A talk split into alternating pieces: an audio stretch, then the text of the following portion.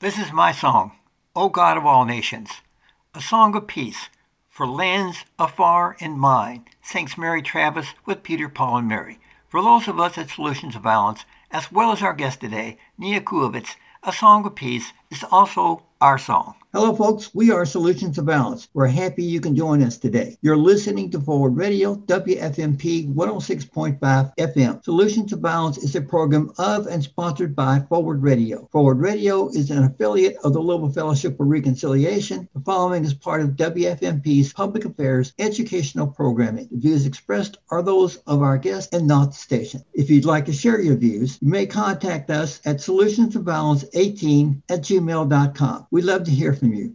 Our guest today is Nina Koevoets. I'm Jim Johnson. My co host is Jamie McMillan, and our technical engineer is Carolyn Brooks Johnson. Nina Koevoets has been studying nonviolence and conflict resolution for more than a decade. She's a peace education trainer, and together with Veronica Pelicaric, published Pate Abene in October 2019. Since 2020, she has been implementing her own training program, developing its content and recruiting participants. Being from the Netherlands, she cooperates with a Dutch non governmental organization, Foundation for Active Nonviolence, but has called her own initiative Peace Power. Ms. Koevoets, you have been studying nonviolence and conflict resolution for more than a, a, decade. Jim and I have been perhaps along the same timeline in, in our work, uh, researching and teaching and learning more about nonviolence. Our interest is learning, of course, goes much further than our teaching time, but where did your interest begin with nonviolence and how did it peak for you?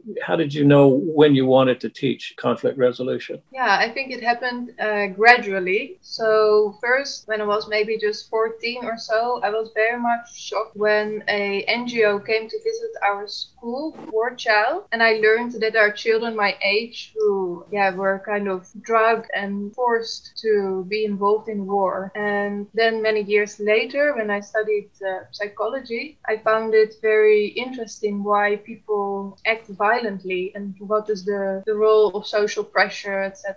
But within that studies of psychology and also also cultural anthropology that I was studying, there were no real answers for the questions that I had. So uh, I was looking for alternatives, and then I found that there was quite a new study program, a master program called uh, Conflict Resolution and Governance. And this was an interdisciplinary program, so I could join that with my bachelor's in uh, psychology and anthropology. And then the first time that I really came in contact with the word nonviolence was when I went to Palestine. So there I got involved with an organization that wanted to promote nonviolence and different groups that were taking nonviolent action. And about one year later, uh, I could say it kind of came to its peak because I found a training program with the Metta Center in the United States. And there I really learned what nonviolence actually is. And then I really felt that this was what I was really looking for and uh, what I found also so inspiring because I always wondered how like normal people could build peace from the ground and that uh, was something that the Metta Center was answering. Okay, so Nina Koevoets, you earned a master's degree in conflict resolution in 2007, second in global studies. This came from universities in Sweden. It's a time when American colleges and universities were just beginning to include peace education curriculum. So, a curriculum in these concentrations look like what you're studying courses, seminars, requirements. What else? Yes, uh, also uh, in the Netherlands, it was quite a new program, as I said. Uh, when I studied it, it, conflict resolution was only three years old. So now I'm sure that they have included many more things. But at that time, I took courses about relationships between non state actors and the state, so about civil society, things like that, uh, and quite a general course in sociology, as well as an elective course about the Israeli Palestinian conflict. So then it was about half a year. We had uh, one course in research methods and then had to write a thesis. I wrote my thesis about psychosocial aid for children in Palestine. So that uh, I kind of bridged a little bit my background in psychology with policy choices that NGOs were making. And you also asked about the other program. So I digged into my memory for global studies as well. And we had courses about theories and perspectives of globalization, so thematic issues like um, what is the impact of globalization on the environment and uh, economy, things like that. Uh, I took a course in media and journalism and globalization, in migration and power, and I did also an extra course uh, about conflict resolution just to kind of see what are the differences of how it is taught in the Netherlands and how it is taught in Sweden. And there also, uh, it was a two year program and we had to write a thesis as well. So, quite an extensive background in peace education and conflict resolution. So, your home is the Netherlands. We'd like to know more about your homeland, but you uh, cooperate with the Dutch NGO non governmental organization, Foundation for Active Nonviolence in the Netherlands. Share with us a bit of the history of Foundation for Active Nonviolence, its purpose, its mission. Yeah, so it started in 1966, almost 55 years ago. 25 people who were really inspired by uh, Gandhi and King, and they wanted to promote their ideas and start a study and training center in what they called uh, non-violent resilience. So there was a group who wanted to focus on spreading the information, and they translated a lot of work from English into Dutch because there was at that time almost no Dutch. Um, publications. So we have a huge library with many books, brochures, and magazines. And then there was also a group that wanted to develop uh, training. So their purpose was to create possibilities to develop a more peaceful, respectful, and safer society through peaceful means and methods. And all their activities were to promote an active stance for justice and peace and equality, uh, equity, human dignity, as well as uh, respect for the natural world. Um, so the, the, Foundation for Active Nonviolence is that also involved in international conflict? Does that deal with it with international conflict at all, or is it just domestic? Uh, it is quite domestic, I would say. They don't really deal with international politics or international conflict. They really are just more focused on uh, peace education. So they did have international training programs also before I got involved, and some solidarity actions they did. Our contact with you came through the, the Metta Center for Nonviolence. You mentioned that earlier, and uh, also a study guide that you put together with uh, Veronica. The name of that was Engaging Nonviolence, Activating Nonviolent Change in Our lives and our world. This is a, an expansive work you and, and Veronica did. The the program is designed, I understand, to be a, a, small group learning process in personal and social transformation, appropriate for a wide range of settings. We'd like to explore the concepts and, and the process you laid out for engaging nonviolence. So let's continue with the general outline and co- contents of your book. What there are three main parts to to describe the process. Part one is is exploring nonviolent power. There's obviously a lot there, but help us begin to understand what the aim is for your book, Engaging Nonviolence. Yeah, well, the aim really was to reach a more international public than the previous book did. It was, um, I guess, more in or more uh, aimed at uh, the United States. And yeah, we, we want to give people really practical skills, and we want also that um, more people will have the opportunity to learn about nonviolence. So with the book, um, we really give different exercises and instructions of how to implement them. So even people with little experience of being a trainer can follow those instructions and teach from the book to other people. So is the book available to uh, to like students as well as the trainer, or how, how does that work? Yes, it is up to the to the trainer themselves. It is a book that can be used both for only trainers or for the students as well. So as the students, uh, you will just kind of skip the instructions to the trainers, and you will still read the the other parts of the book because it has many text boxes and other things to read. So also for the students, it is an interesting read. Yeah, yeah. But we here at Solutions to Violence want to keep in front of our audience that violence can appear in many different forms and actions. How do you go about familiarizing your audience with understanding violence? Yeah, in different ways, of course. So, generally in the book, we always want that people create their own definitions. So, we have asked a couple of uh, questions in the book. For example, what is the role of outcome or intention in determining an act as violence? And we also have given uh, four different definitions in the case of violence so that people can discuss about them and kind of make up their own mind. So we don't give one answer, but we instead like let people discuss so they come to their own uh, conclusions. And also one uh, model that we have been using is from Johan Galtung. It's the violence triangle. So I always find that very helpful to understand non- uh, to understand violence because it clarifies that violence is always an expression or it is rooted in both cultural and institutional violence. So when you see uh, direct violence, you can also see that there is often a chain, let's say, of violence. So we give also the different examples in that with an exercise called the spectrum of violence and then people determine how violent they think the examples are. So you will get again discussion between the different people. And one example of this exercise is that someone breaks into a house and the owner of the house shoots this person.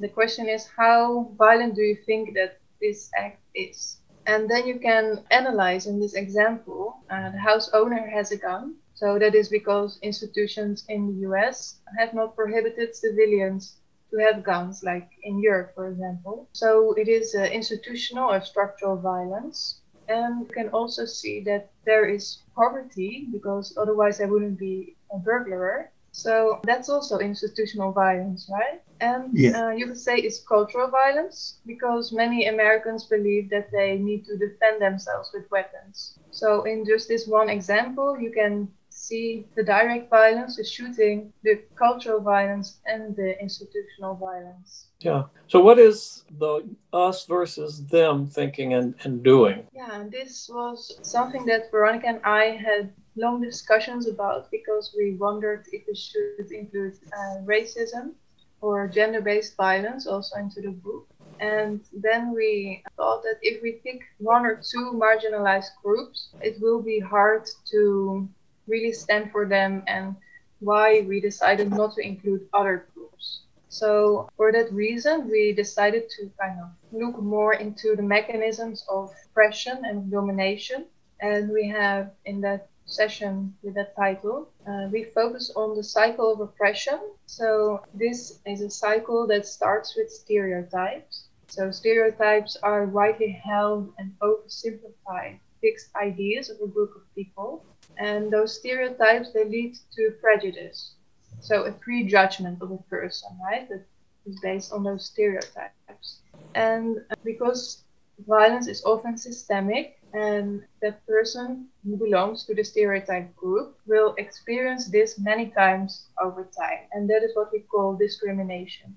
And the discrimination then leads to oppression. So oppression is that one uh, more powerful group discriminates another less powerful group. And then that leads again to internalized oppression. So that means that the people of the marginalized group really start to believe that those stereotypes and discrimination are justified. And what you get is like a vicious uh, cycle of violence, really. So we ask people to think about how they can break this cycle of oppression. And we give them real practical guidelines also to stop harassment and intimidation when they see it. And in that same chapter, we have an exercise called the Ally Panel. And here, people from different marginalized groups, they can, they are asked to sit in a panel and to explain how they would like people to be allies so um, people can get really practical tips from that panel. And it is also in that way very relevant to the group because the you cannot represent a group that you are not a member of. So it really will involve the issues that are present in that particular group you are in. Okay. So Nina uh, Koevoets, we hear some of us here in anyway in the in the states in the United States look at the Netherlands with some because we know you have much stricter gun safety regulations than we have here in the United States. Last year, 2020, 33,000 people died as a result of gun violence here in this country. Here in Louisville alone, 175 people died as a result of gun violence, some 600 people injured here in Louisville in 2020. So the physical violence that exists in the Netherlands is dramatically decreased nowhere near the kind of violence we are experiencing here in the States. That's correct. And you uh, contribute that to uh, stricter gun regulations? Yes.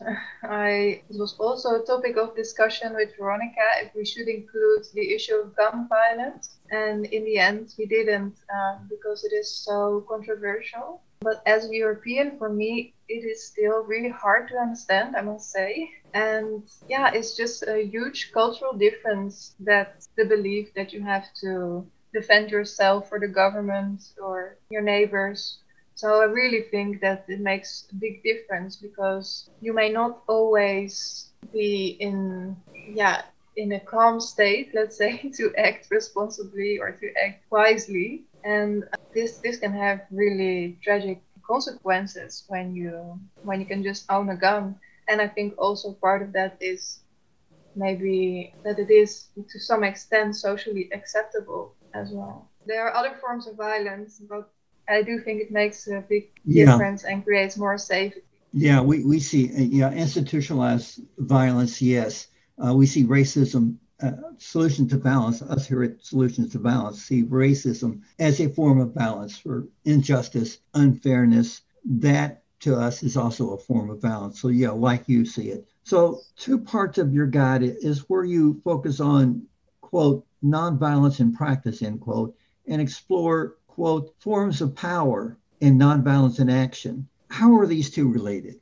How nonviolence in practice and forms of power are related because in the um, so first session about uh, power kind of explains that you have different understandings of power over you could say that you can kind of decide for another person. So we use two models in that chapter. One is uh, the power within so that's the ability and inner strength that you can cultivate. And the other is power with that uh, is the power that you can procreate with others um, and the second model, it um, speaks about threat power.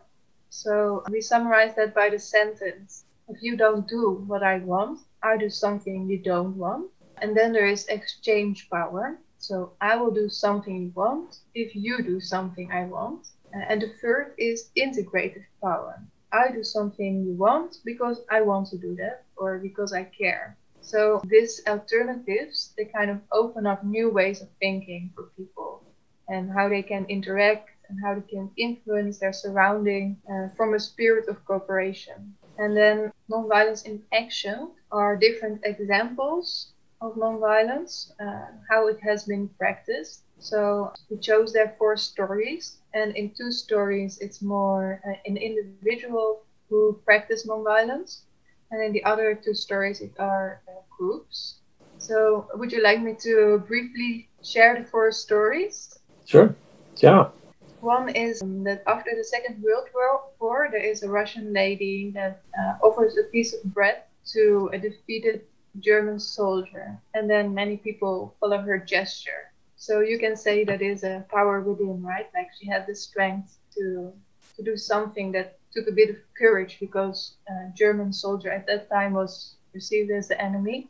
And another example is a, a woman who shows compassion to a youth that killed her uncle. And instead of demanding that he will have a lifelong sentence, she proposes that he must read a whole list of books that includes the works of Martin Luther King.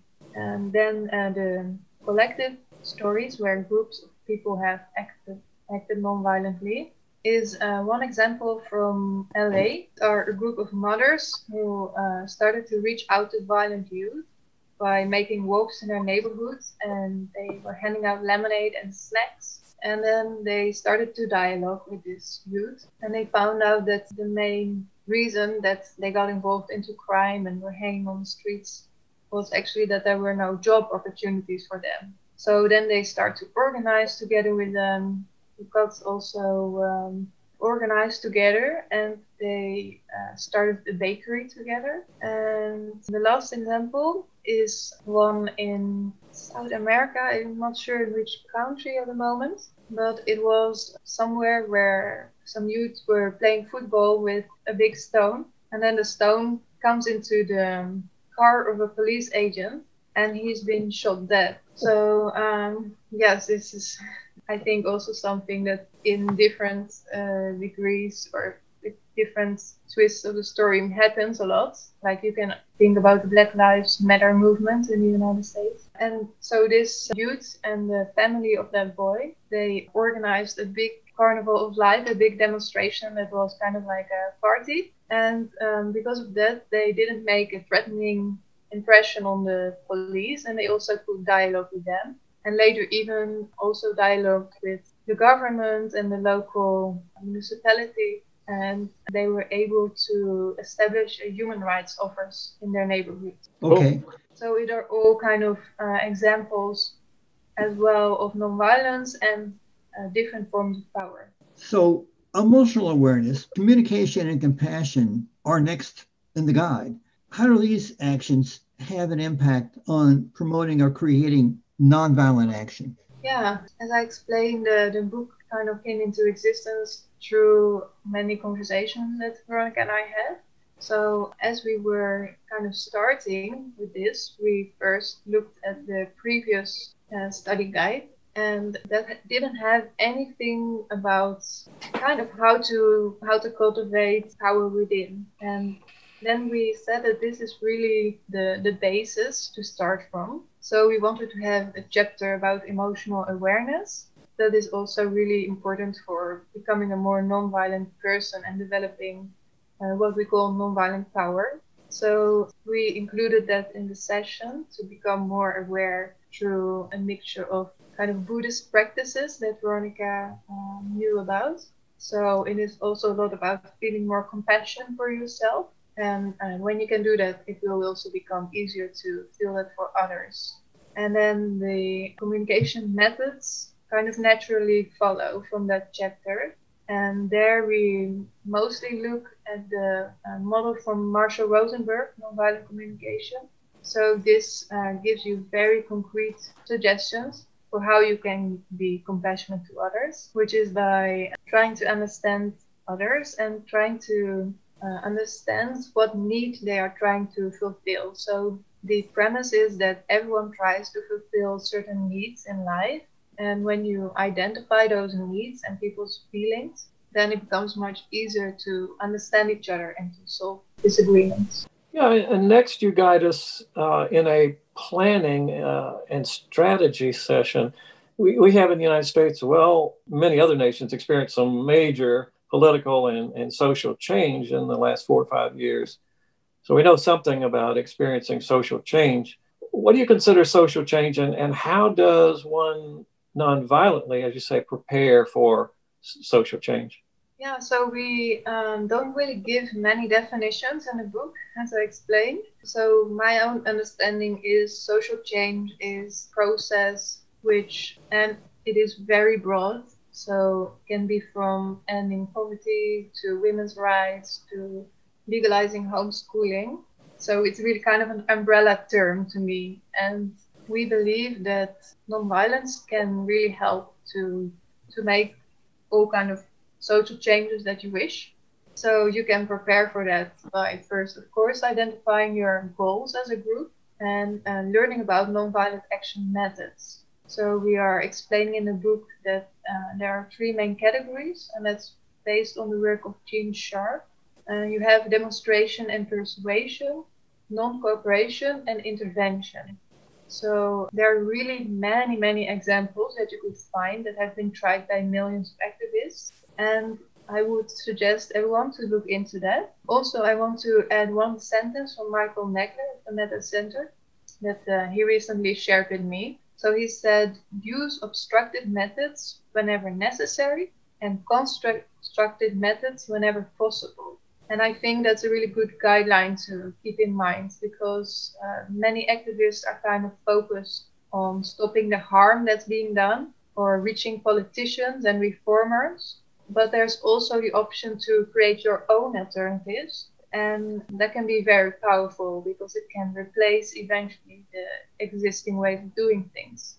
Yeah, you, you list four different roles that activists and social movements need for successfully creating social change citizens, rebels, change agents, and reformers. What, what, why is it important to know our role in changing social mediums? I think it is important because the roles that each of them play, they have a different and essential part in the process of creating change. It are first the rebels that um, bring an issue up and uh, say that something should be different. And then you have the change agents that try to organize around the issue and to reach out to other citizens. And so you have first the uh, active citizens that spread the word. Eventually, they are able to kind of ma- mainstream, you could say, the issue. And when they have done that, then often it reaches the decision makers in institutions that can reform the existing structures. So uh, while you don't always need reformers, as I already said, in some cases it's actually important, of course, that something is institutionalized, and uh, it may also be the goal that uh, a certain group has. So I think the the model, which by the way is from Bill Moyer, it is very useful and simple, and people can just recognize themselves easily in one of those four roles and remember them. So that's why we chose to include this. So they're not all one person. Um, one person can sometimes take different roles. Mm-hmm. Sure. Well, that's interesting ideas from Bill Moyer, an American journalist. So your guide also uh, talks about sessions better concerned with quote environmental action end quote. A part of the agenda here is actively called quote talk show end quote, and it focuses on the environment. Would you give us an idea of how you suggest we approach environmental nonviolent action? Yes, we chose to include the issue of environment because in these days it is really urgent that we pay attention to it. So in the talk show, it just kind of illustrates the urgency of the issue and it explains something about the ecological footprint and what it is. And the the session also has another exercise, which is called Responding to the Cries of the Earth, where we have identified five environmental topics where uh, nonviolent action groups have already organized around, and we also stimulate people to research those. So those five are uh, water, oil, trees, uh, mining, seeds or food production, and land. And I think that nonviolence is very relevant for the question of the environment because it can offer us a vision of a different kind of world where people can act from the belief that we are all interconnected. And from that follows kind of naturally, I think, a respect for nature and respect for biodiversity as well as cultural diversity and uh, empathy and cooperation. So, yes. yeah, to me, the destruction of the environment is really a symptom of the the violent culture that we currently have. And if you want to change that, I believe the only way is to use nonviolence and to to lay the foundations for a nonviolent world through nonviolent means. So uh, we'd like to turn back to your work with the Dutch NGO Foundation for Active Nonviolence. Give us a sense of what the Dutch NGO Foundation for Active Nonviolence is, what what it does, and your role in it. Yeah, so um, I already shared with you the foundation story of the organization, and which was almost 55 years ago. So you could say that some of the people that were active back then are still active in the organization. So, however, you could say that in those years, in the 60s, it was a very, what you could say, hot topic. Like many people were interested in nonviolence, um, probably also because of the whole civil rights movement and Martin Luther King. So, but then it really dropped when the Berlin Wall fell, and people kind of called this, new optimism. And uh, this really impacted the organization. So they started to have less and less um, people that wanted to join the trainings.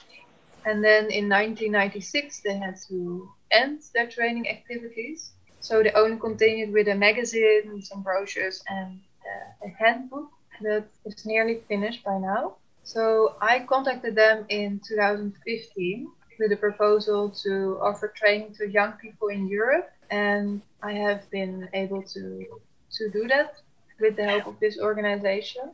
Uh, and since last year, I'm also a board member, and I'm hoping to renew the board and find uh, young people to kind of continue the work of the organization.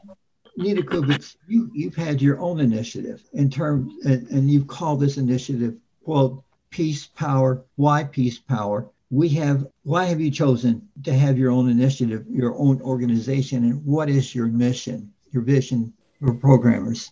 So I initially had called my initiative towards a violent world, and then only in the autumn of 2019 I made a combination between the words peace power and uh, yeah, and then I decided to officially rename my website in the start of 2020. So I wanted to change the name because the word non-violence only negates. So yeah, the word non-violence only negates violence, but it doesn't really give a clear picture of its opposite. So I felt that uh, maybe peace power could do that. And because peace power proposes that there is a power that one can learn to develop um, by working towards peace through peaceful means. And the reason that I wanted to have my own initiative is because the organization, as I said, has mostly much older people involved. So I wanted to attract young people and have kind of uh, maybe my own independence. So to be able to have my own website that is all in English and not in Dutch.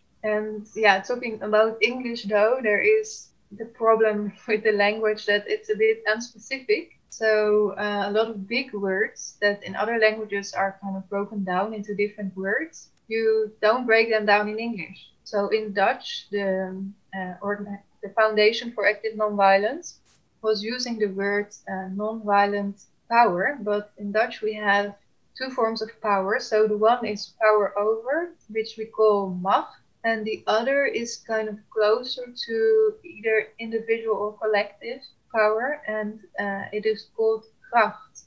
So when you talk about nonviolent kracht, it is already clear that there's never a power over. Not in English, because there's only power, it can be also misunderstood as power over. But of course, that's not the meaning behind peace power. Okay, Nina Koevoets. So, in what countries do you offer training? What's the aim of those being trained? In what ways do you adjust your teaching and presentation to different cultures? I've uh, offered trainings in the Netherlands, uh, in the UK, Germany, and Greece and we have offered those to people from at least 20 different nationalities. So mostly European, but also from the Caucasus and the Middle East. And uh, actually, I've never adapted my trainings to a particular culture because um, they were always done in an intercultural group.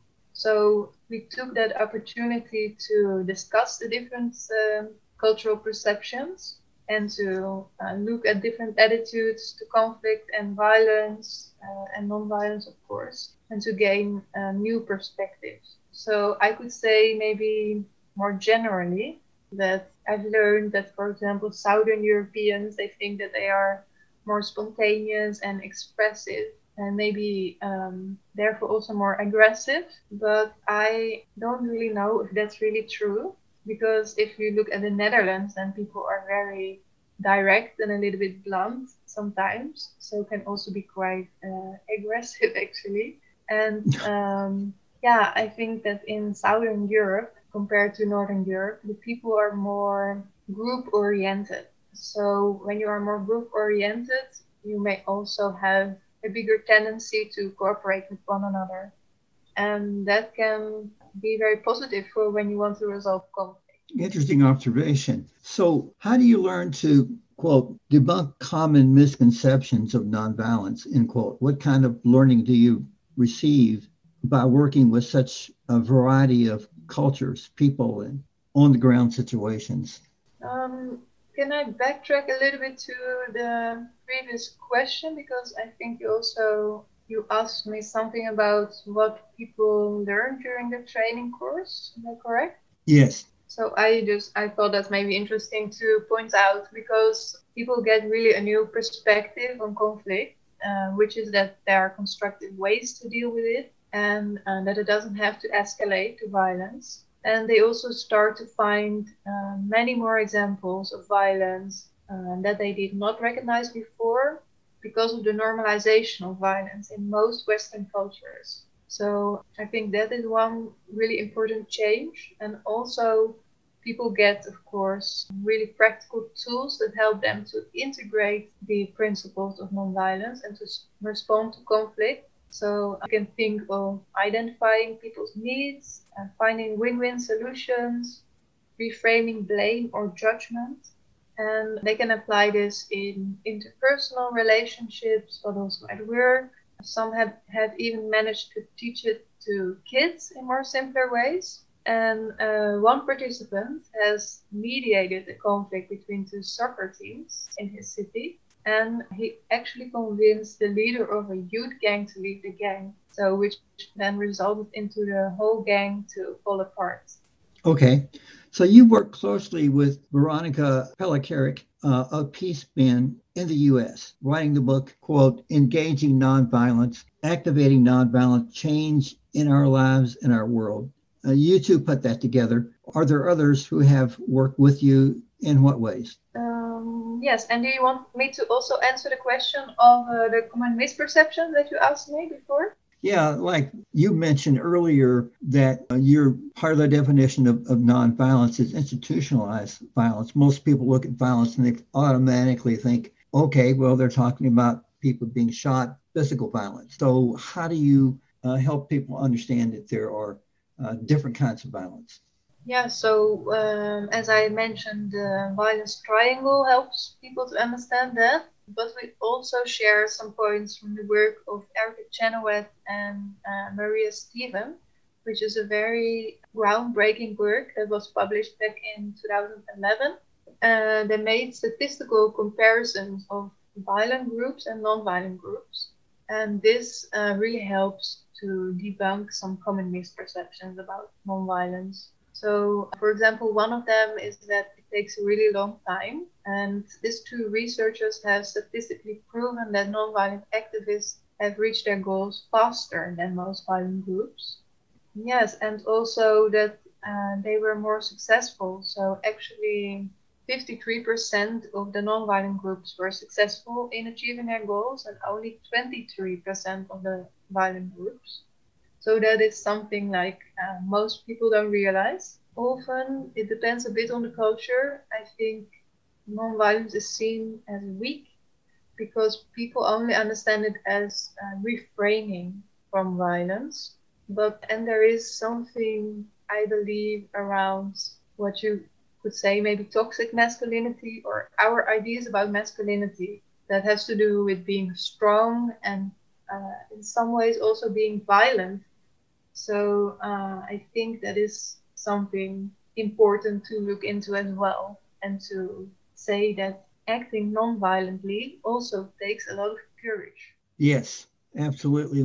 We noticed that uh, here in the States, in the United States, um, the military uh, uses lots of ads. They talk about honor and esprit de corps because they're sophisticated sounding words, but historians have pointed out that vocabulary is much about machoism. It's, it's they're masculine terms. They're not word terms that are used by by women. So it sounds honorable to put those in, in, their ads, but we need to do a little more uh, analysis of, of how the military uses those terms to attract people to its joining. Words so, are very um, important in terms of what you what you say now. I really think we have to break down expectation of men, so to say, to be violent and tough and all of that. And um, also, what you see a lot that is used in this kind of um, militarized settings is a language that's really dehumanizing in order to make it seem less bad somehow.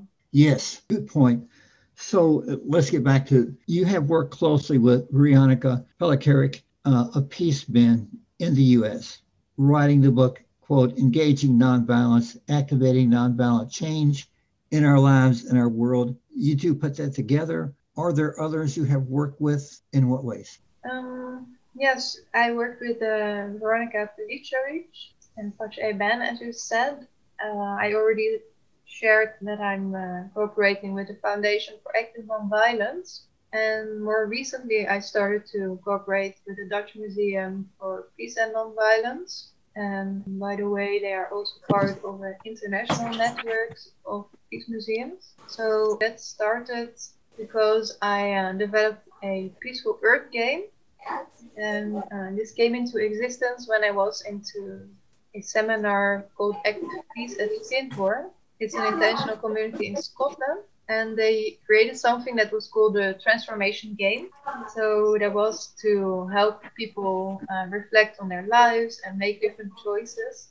And I thought that it would be very interesting to create a game specifically aimed at uh, activating people for peace. So my first idea was to to let participants practice with different skills, a bit like in the workshop but then I decided that this would be a little bit too complex. So instead, I identified different topics and activists for people to, to work with those. So in each, there are nine missions in the game, and each uh, mission gives you the person and topic and five different suggestions for possible action.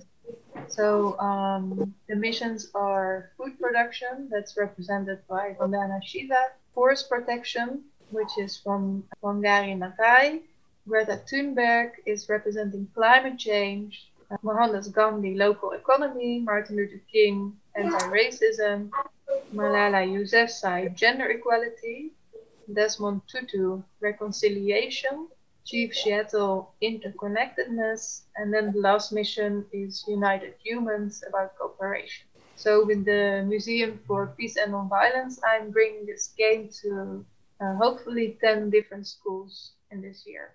Nina, you uh, you described something as a culture of peace. You share us with us what uh, that description would uh, would be, and, and how how does it relate to conflict resolution? Um, I think it relates to that because it it shows that it's really important to make a cultural change. So we talked about cultural violence before, and this culture of peace has eight different pillars, which are democratic participation, gender equality, tolerance and understanding, uh, human rights, disarmament, and a free flow of uh, information sustainable economic and social development, and uh, peace education. So, for me, of course, peace education is um, the most important and the one that also involves conflict resolution, uh, gaining uh, an understanding of how violence works and what alternatives are available. And yeah, I already mentioned that the, there is a normalization of violence, and I think that it goes quite far. So if you look at the world today, then you see that most of our culture is actually based on domination. You can think of domination of men over women, humans over nature, uh, companies um, and employees, etc. And also, we can say that generally speaking, there's a belief that humans are selfish and competitive. But if we really look at human beings, I think that you can say that maybe we became like that because we believe it. And uh, naturally, we actually have a capacity for empathy and a natural tendency to cooperate. Because if you look at how we have survived in groups, then those skills have been very crucial. And I think that we should emphasize that much more and uh, yeah, look into our beliefs because our beliefs are really powerful and through changing them, we can create a culture of peace. So let me ask this question, Nina. So you you've worked in Palestine. Uh, I would imagine that's seemingly uh, uh, insurmountable restrictions and hurdles you have to deal with there. Uh, what's it like working in Palestine in the situation that's going on there, Israeli-Palestinian conflict? So uh, living in Palestine made me, of course, become very aware of the privileged life that I had. when I saw all the restrictions that Palestinians have. And uh, one powerful experience was that uh, with my organization, we were visiting families whose houses were destroyed by the Israeli army, often just because they were in the wrong place. So, yeah, they kind of relied on asking people to help them to rebuild their homes. And I was feeling really sad uh, that these people don't really have any rights or a basic thing like their home, uh, freedom of movement, access to medical care. Uh, all those things are just taken away from them. And what surprised me was uh, how much they really appreciated that you just listened to their story. So I think yeah. that was partly because they, they welcomed the empathy, of course, but they also hoped that um, by telling their story to a foreigner, more people would get to know about their situation because the media really pays very little attention to it. Yeah. So, in a way, I felt also some responsibility to share the story, and I'm happy I can share it with you today. But yeah, I think that change is really uh, difficult in that part of the earth because, of course, I, I do know that uh, change is possible. But if you look at the, their situation, then you see that there's a huge power imbalance between Israel and Palestine. And of course, the US that supports the Israeli military. So, um, with that kind of really powerful backing up, the Palestinians cannot do so much. And of course, specifically not through a violent way, um, but even not yeah with non-violent means. So you also see that in the work of Chenoweth and Stephan that I referred to earlier, they included four cases of occupation in their study, and none of them have been ended yet. So the Palestinians will have to be really creative, and I think that they will have to overcome a lot of um, psychological barriers to really believe in their own power. So you could say, or I had witnessed um, that Palestinians are very resilient, um, but I think that many people feel also defeated or powerless. And people who have many hardships in their life, they kind of lose the ability to dream and to imagine different possibilities. And that is really important if you want to change a situation that you are in. So for them to to make a change, they need to find a ways to to overcome those psychological barriers as well. Absolutely, sure. What are the most rewarding experiences you've had in peace work? Oh, I haven't answered that question because I had uh, asked you what you were looking for specifically because it's such a big question.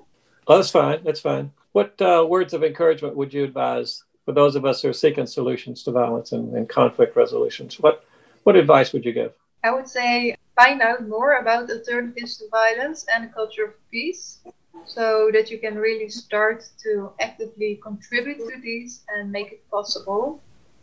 Um, humanity these days, I believe, is really at a crossroads. And uh, if you do not want to continue down the path of destruction that we are currently on, then it's really needed that you become active and that you contribute to create a new path um, towards a more peaceful world. So find ways to learn more about nonviolence, find training. I can recommend you some more books besides our study uh, study guide as well. Yeah, give us those books. Yeah, so I would uh, recommend all the books of Michael Nagler from the Metta Center. And also the book I uh, referred to, Why Civil Resistance Works. That's great to learn more about um, nonviolent action so also the Center for Nonviolent Conflict and uh, the Swarthmore College that has set up a nonviolent database. So you can really find many, many examples there. And I would want to recommend the work of Stellan Vinthagen, who was my thesis supervisor in Sweden, and the book from a colleague, uh, Kazu Haga, which is called Healing Resistance. Okay. So, listeners, we're out of time. Our guest today has been Nita Koevoets, co author of Engaging Nonviolence, Activating Nonviolent Change in Our Lives and Our World. Our program that features Nina Koevoets will be repeated Tuesday, January 12th at 8 a.m. and Wednesday, January 13th at 6 a.m. You can listen live stream by visiting our website at forwardradio.org and click on Listen Live Now. The Solutions of Violence program featuring Nina Koevoets will be placed in our archives Wednesday, January 13th. To listen through our archives, just visit our website at forwardradio.org, scroll down to Program Archives, and then scroll down to Solutions of Violence program that features Nina Koevoets. For more information and a schedule of programming that will surprise and delight you and may even challenge you, visit us at forwardradio.org and click on Broadcast Schedule. Please respond to us with your thoughts and suggestions by visiting us at solutionsofbalance18 at gmail.com. We'd love to hear from you. Thank you for joining us with Solutions to Violence. Thank you, Jim okay. and uh, Jamie.